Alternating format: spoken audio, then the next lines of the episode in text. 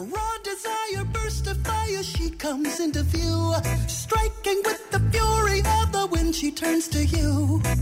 You don't lift a finger, let the bridges burn. This is it, And hello, everybody, again. This is GradCast, the official radio program and podcast of the Society of Graduate Students here at Western. I am Susan, your host, and let me all just let, let's all just take a minute and appreciate that I didn't mess any of that intro up. That's mm-hmm. great. So yes, I am Susan, and with me is Ariel Frame, Hi, everybody. and at the pushing the buttons and producing this is Sabrina Hope. So if you hear another voice pop in, that's her. Hi, everyone. Awesome. So, welcome again. And today we're going to have, um, I think, a fairly, a very special guest to me. This is, um, right, sorry, and I already messed something up again. I'm going to do a, a shameless little pl- uh, plug here for the Society of Graduate Students because we're putting on the Western Research Forum this week. This is a great opportunity for you to know what is going on on campus. The stuff you hear from us uh, every week on the radio or through your podcast. um, you get to see it live. You get to hear talks um, from uh, people from all over di- all the disciplines all over campus. Plus, there's going to be a great uh, poster display. We're going to be there. It's at the Arts and Humanities Building. That's the old Ivy Building uh, in the atrium. Uh, they're going to have talks. We're going to interview a lot of the speakers, plus grab some poster people and chat with them. And if you're a recurring listener to uh, Gradcast, you may know the name Yimin Chen. Well, he's going to be a keynote speaker at the event. Um, so please come, no registration required. We would love to see you there. Now, again, back to the special guest, special to me and um, special to anyone he meets, I'd say. This is Joel Slade. Hey, Joel. Hey, how's it going? Joel is a PhD student in what, fourth year now, I guess? Yes, I'm in. I'm in the home. Well, putative home stretch. putative home stretch. As you can tell, he's in the sciences, and uh, he's in biology. Um, we know him here uh, for you know as a bird guy, the bird guy, but maybe it, it didn't start all that way. So I hear rumors that you started in uh, hardcore fish physiology. Was it? uh, fisheries oceanography. Uh, fisheries oceanography, and where where was that? That was in Antigonish, right? nope, that was at Dalhousie University Tallahassee. I in Halifax. up. yeah. So in Halifax, so near the ocean, so that makes sense. Yeah. So how did you start there, and how did you end up here? Well, um, so I grew up in a really small coastal town uh, called uh, Musquodoboit Harbor, Nova Scotia. Um, yeah, it's really hard to say, uh, and it, you know, it's a great little place. Um, and I grew up uh, on my mother's side of the family, um, just surrounded by fishing as as an industry. My uncle's a fisherman, my brother's a fisherman, and I just grew up right by the water all the time. I mean, I would be taking the sea stars off of the off the boats that they would get it like pulled in with the pumps and looking at it and analyzing everything. Even when they would pull a parasite out of a fish, I would want to know what it was. So I got right into marine biology and and um, oceanography because I wanted to know how the ocean really worked. So yeah, I went took that at Dalhousie, um, but what's really cool at Dal, they do some of it here too, or across Ontario, is you get to do field courses. So I was in the co-op program. So one of my semesters had to be in, in the summer. So it was all field courses. And my friends were like, you have to take this ornithology course. It, it must be so much fun. We're going to go in the middle of the woods and just, you know, chill and get to do stuff with birds. I'm like, yeah, birds, I guess they sound pretty cool. Went there and I was completely transformed, like from one field to another. I never knew that, for one, that there were so many birds that existed around us, especially during the breed their breeding season. How colorful they were, because a lot of these birds are, are little tiny wood warblers, right? So they're very small insect eaters. They don't come to feeders that often, but when you understand or you can actually identify them by sound and find out where they are and view them, you're just like that looks like a bird that should belong in the tropics, and that's what they do in overwintering. So I got right right into bird biology, right into ornithology. And particularly, I took a lot of behavioral ecology and animal behavior courses be- because I thought, you know, animals were incredibly cool. So uh, I then pursued a master's degree um, it, at St. Mary's University, which is just sort of next door to uh, Dalhousie in Halifax, and I studied uh, uh, mate choice um, in starlings and looking at uh, ornamentation. And um, yeah, it was a great, great uh, experience uh, doing that, which led me here because my supervisor uh, worked with my current supervisor um, during their overlapping grad degrees. So it sort of brought a connection to come to Western. That's great. That's actually brings something I want to talk to you later about is uh, networking and connections yeah. and such. So here you are. You made it. You, you made it to Western with uh, it's Beth MacDougall Shackleton, right? Yep. And so, what does your project involve? I, I may have put a little teaser out there saying, mm-hmm. you know, smells and communication. Yeah. So, mm-hmm. what do we know? Um, it's not so much communication like you know food over there kind of communication. It we're talking about this ahead of time that it's more about how they communicate, how what good stock they are. Mm-hmm. What, what the, what's the term you used? I forget. I use uh, the term is honest signals of genetic quality. Okay. So whether or not they can honestly signal that they have uh, good genes and that they could be a good mate, and that even if they mate together, they will produce offspring that have good genes. So, what is an honest signal? And I guess added to that is like what what's a dishonest signal?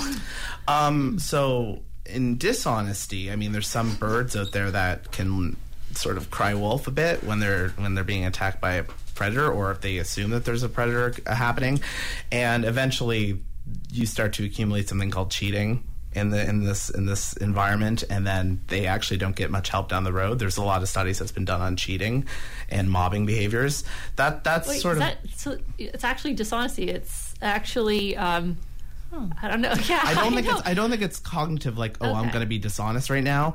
But the whole purpose really is to try to create honest signals and if they do become dishonest most of the time there's repercussion okay. not always but most of the time there is because well, once you've made it it's kind of you don't have a it's too late mm-hmm. right yeah and and and uh, with when it comes to honest signaling of quality it's really trying to look at at, at the mate mating aspect at least from my research so a great example uh, is coloration in many animals. Um, brightly colored animals are honestly signaling their their quality.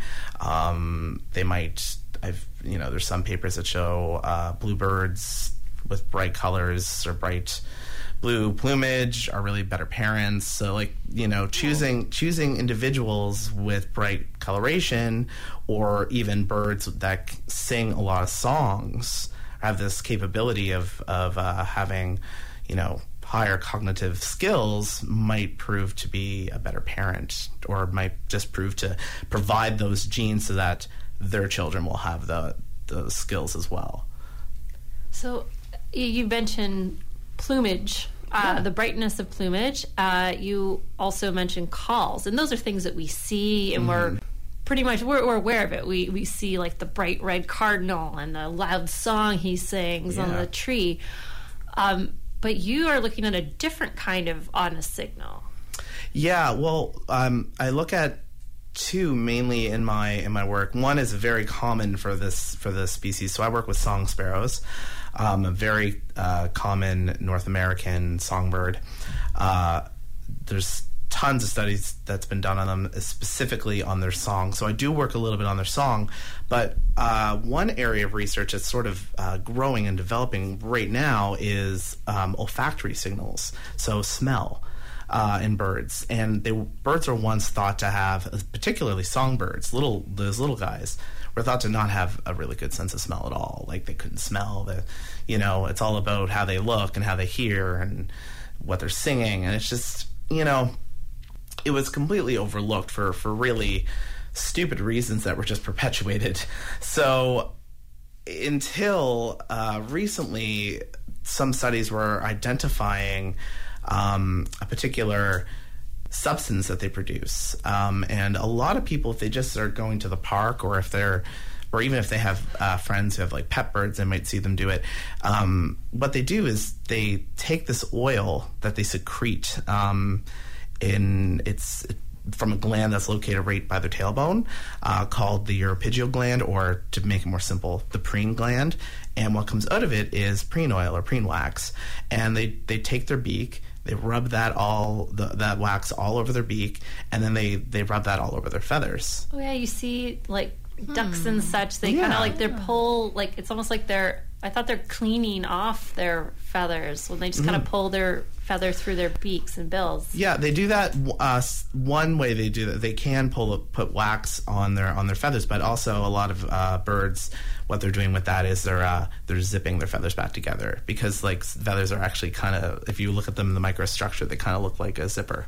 So they cool. they can actually zip them back so that their their structure is is really back to being nice and uniform, and they can't get uh, it. it it uh, prevents a lot of heat loss for them, and so does uh, the preen preen wax as well. So that's why I was wondering. you know, we- What was assumed that this wax was for? You mentioned heat, or Um, well, yeah. So heat in the sense of um, it will repel water because it's oil.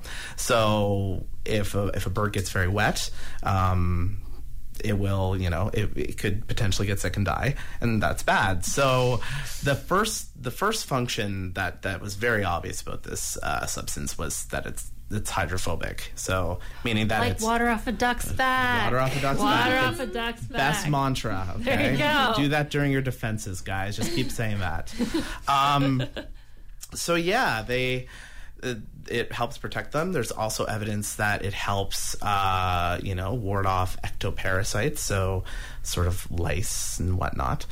Um, but what wasn't investigated, particularly in songbirds, because when you look at a songbird's brain, you don't see a very overly developed olfactory bulb versus a bird like um, a seagull or anything related in that group. Uh, seabirds have really uh, large olfactory bulbs, not because they needed to smell each other, but more so that they needed to smell their food because they're going out to sea. They need to detect where are those fish, where are those um, crustaceans at, and they need to go at it. But it could have another, an indirect uh, benefit too, uh, used in communication, and uh, some research, recent pu- recently published research, has shown that that they might be able to choose really um, b- the best sort of mate based on the smell of of each other. and that's in the seagulls. That would be in petrel. They're they're like seagulls Oh, in a sense, but um, uh, they're a seabird. They're called pet, seabirds. they're called petrels. Yeah. But you said song sparrows; they don't have this like a Yeah. smell section of the brain. It's not very developed. Well, it's there, but they don't think it. Like researchers uh, thought, you know, well, they don't have a highly developed olfactory bulb. What's the sense of even trying to look at olf- ol- olfaction in birds? But when you when you think about it, every animal evolves in their own system, right? Just because they don't have a, just because the petrel has a like larger ratio of olfactory bulb to, to brain size than the than the songbird does doesn't mean it's not going to be used or it's not beneficial in any sort of, sort of way. So we chose to use a candidate compound, which is the preen, preen oil um, that under heat and under um, and with bacterial breakdowns can become volatile, which then becomes a scent. So we decided to investigate uh, if if that is a good way to communicate uh, genes uh, or their genetics, and in a sense, their genetic compatibility is what we're really interested in between the males and females. So I, ima- I imagine when this idea, when you were forming this idea, you know, you maybe at some point working with birds had smelled preen oil. Um, what does preen oil smell like? That's kind of just a weird. Yeah, for- for I, I'm imagining like if I take a bunch of preen oil, what am I, what, what are they? What are the birds smelling? So that depends on the species. And I had this question asked by one of my colleagues, and they said, "You worked with starlings." I'm like, "Yeah, I worked with starlings for my master's." They're like, did, did it s- smell bad? And I was like, "No, I actually never smelled." A bad smell from a starling ever, but in other po- in another population, they were saying how badly they smelled. So um, some birds can smell terrible. And one of my colleagues as well, one of my lab mates, she worked on uh, smooth billed anis down in the tropics, and she said they smell terrible. so I'm assuming that some birds can sm- like do smell to us very bad, but when it comes to a small little songbird, I, you know, I've excised uh, preen wax. I've smelled it, you know, while trying to work with it, like, and I smell nothing. But that doesn't mean they don't. So, well, then, if how did this? You say a candidate system, which means Yes. what the the the the um, the oil, the substance that you decided to work with. If you couldn't smell it, what what gave you the idea to use preen Um, oil? Previous publications have shown that uh, that um, the volatile state of preen oil produces certain compounds, and um, they vary between sexes. And um, there's also been behavioral trials where they show that they prefer a population over another population based on the smell coming off of the off of the wax. Okay, so there has been there was previous um, show there's previous evidence that they have a preference. They have a preference, yeah. So it would be an experimental trial, like a Y maze almost, and you know, Oh, yeah, go here, the go classic here. eye maze where you Yeah. you have it's a it's a fork in the road, and they Yeah. pick the one with the with a different population. Yeah, or a different, yeah, preen oil uh, from maybe a bird from a different population, or um, a relative or not relative. Like, there's different Mm-hmm. types of experiments you can do with that, and uh, they they worked on this. Um, uh, this researcher worked on uh, dark-eyed juncos, which are Oh, also in the same group as song sparrows. So, So then this brings us to your research. Mm-hmm. Now, what did you find? What were you looking for, and what did you find? So what I was looking for in particular was um, we were interested in this in this gene. Um, so there's a there's a gene that all vertebrates possess, uh, or a gene complex called the the major histocompatibility complex, and its ultimate function is Do I have to know what that means? yeah. Oh, okay. I know. All right. Or in, uh, anyone out in the medical field will know it as the human leukocyte antigen.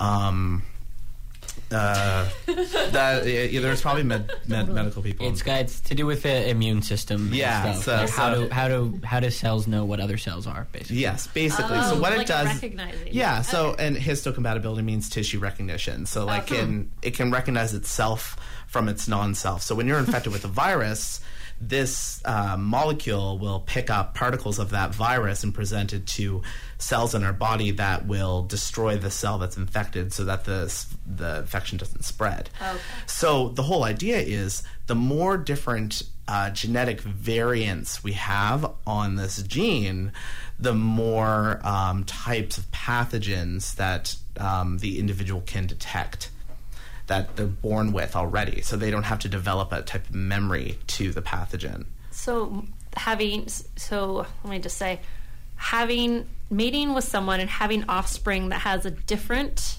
complex than you means that they can detect things that your you could and what your mate could.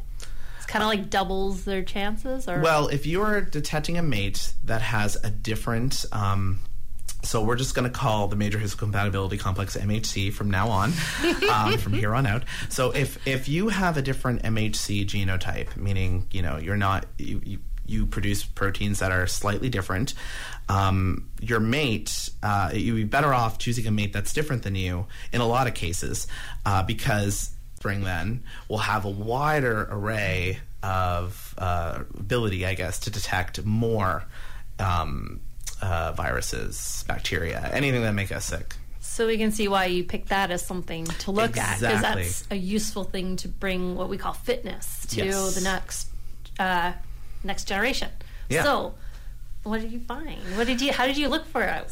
So we had to use um, uh, some very complicated uh, genetic techniques uh, called next generation sequencing to detect it. Um, uh, we did it right here at Western at Robarts Institution. It was uh, we had great people guiding us, and one of the collaborators helped deal with all the down we call it downstream analysis when we get like I prepped everything in the lab with my other colleague and you know and then sent it to him like you bring us the results then we'll but it's there was still a lot more even further downstream stuff that we did but um, ultimately what i found or what we found in this project the one that we're speaking of at least with the um, olfactory sensing is that the more um, chemically distant an individual is from each other, um, the more distant they are at their MHC. So, meaning that if they don't um, smell, so if they smell quite far away from an, an individual, their MHC is going to be very far away from that individual, like unlike that individual. So it's we we do this with distance measures, but basically the the what the correlation does is just to say is chemical uh, dissimilarity um, related to MHC dissimilarity, and it is. And yeah, we published that research in Proceedings in the fall, which was really nice. Proceedings of the Natural, no, Proceedings of Proceedings B people, not not. Yeah, there's so many different proceedings because people might be like, "Ooh, PNAS." I'm like, no, not that one.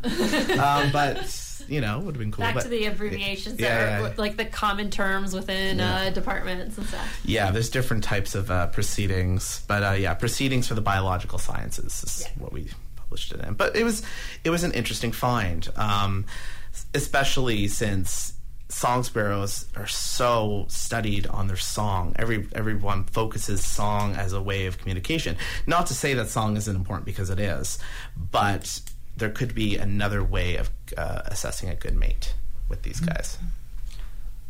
Yeah. So that's uh, uh, really exciting that you, you published in a, in, in a journal at all. And you said, "Oh no, it's not this other journal that maybe would have been better." But you know, for a, a new student, me being a new student, uh, hearing that you publish at all sounds sounds incredible. So uh, can you maybe give us uh, a feeling of how you went about publishing and choosing what journal to put it in, and you know what what was the process that you went? Because a lot of people struggle. You know, they do their research and then when do I publish and where do I publish and how do I do that? So But I'm you've not. yeah, so I'm not going to take the credit on this one, like fully. Oh, this was all self-guided, all self-written, all done. No, my I have an amazing supervisor. Like she, like we talked about it because it was very novel. Like this was a novel find, and we're thinking maybe proceedings might be a good fit. Plus, they had a good turnaround rate. So for people out there, um, if you can find out what the turnaround rate is, meaning if you submit an article um, and they can give you the result of a yes or a no, or maybe it may, needs some major revisions, or we might have to reject it until you make these revisions. If the, there's a shorter wait time, the better. And that means we can push it out to another journal. So uh, proceedings was great. They gave us the results back quite quickly. Uh, it was rejected, uh, but but we we had Aren't they all? yeah so so yeah journals nowadays there's a lot of this we reject this article but if you make these changes you're allowed to resubmit. But back in the day it used to be if you're rejected you're rejected that's it. And then it used to be just major revisions minor revisions fully accepted. So after the changes were made we made like one more minor revision to it and then it was fully accepted. So um yeah so it basically you definitely talk about it with the supervisor that's that's what I suggest too. If you have a supervisor, ask them. So I mean that brings up a uh, good point that we wanted to kind of ask you about because you had experience with a, a really good supervisor, and people uh, really vary in in their experience with their supervisors. You know, I mean, a lot of people might be listening to this and, and struggling and being like, you know, I really don't necessarily get along with my supervisor. So, from someone who had a supervi- supervisor that you really got along with, you know, what can you say about being a supervisor? I mean, who knows if you might even be a supervisor yourself? Um, so basically, like what really makes a really good supervisor is one who's attentive. Um, you know, well responds uh, responds to emails quite well too, I, and you know has meetings. I mean, like you know, at the beginning of a start of a project, you should be meeting regularly, whether it's weekly meetings, one on one, and and also um, weekly meetings with the lab to bounce ideas off your lab mates. Um, you know that that's really helpful and if they're going to sort of criticize your ideas or say, you know, I think this should be done a little faster or you're going a bit slower, there has to be a way to do it. I mean, every personality can handle things differently. Um, for me, I had a fantastic experience. You know, there's and I and I appreciate straightforward honesty, and I appreciate it uh, said in a way that you know you know, this will help your career. Come on, you can do this. I, you know, or if you are experiencing any type of mental stress or if you're experiencing any type of issues, health issues, that they're understanding of that as well. So that makes a good supervisor. And, you know, there's a lot out there that are fantastic. I definitely brag that I have a fantastic one all the time to to a lot of my colleagues, and they're just like, okay, you know, like you know, and not to say that their theirs are bad, but I'm I'm you know I, I really like the environment that I'm I'm in, and I thrive. And sometimes people's personalities just really jive, and sometimes they don't. And my situation, I lucked out. We jive, you know, really really well. So one thing I remember um, about about you through the years now that we've known each other, um, you have a great way of uh, giving help and guidance and mentorship, and I really like that. So, do you have any suggestions for people? Maybe since you're you're finishing up, maybe starting off in grad school, anything about you know how to put your name out there, how to you know things that maybe who people who don't have the best supervisor, some suggestions you'd have for people. Um, the best way to get your name out there is uh, there is social media platforms. I recommend Twitter for scientists. It, that is the best. I, I and I learned to l- I've love heard it. that a lot. Yes. Yeah. Also, ResearchGate is fantastic. Um, it's a great like little community. You can ask questions there. LinkedIn's okay, whatever. It's not really built up really for scientists as much. Um, and uh, yeah, I would say I would say ResearchGate and Twitter would be the best way to get yourself out there and and try to be approachable and make a website for yourself. You know, there's WordPress, there's all of these different websites. Make a website. You know, talk about what your research interests are on the website. Get your CV on there. Keep it updated, and you know, put that into a signature in an email. Make sure that all of your information is available so people can see that you're active, that you're doing things, and that you are seeking to to keep going on with this. And that's the thing. You just got to put yourself out there. So I guess that um, brings me to my next question: is if anyone wants to know more about your research Yeah. or any, you know, any tips or anything like that about, especially hearing how kindly you speak of the academic world and how, again, I cannot recommend you more for someone with Mm-hmm. great advice. Um, is there a way they can contact you, like through social media? Um, so my Twitter uh, handle is at Evo. So Evo Eco Joel. So the E's are capital and the J is capital. So Evo Eco Joel.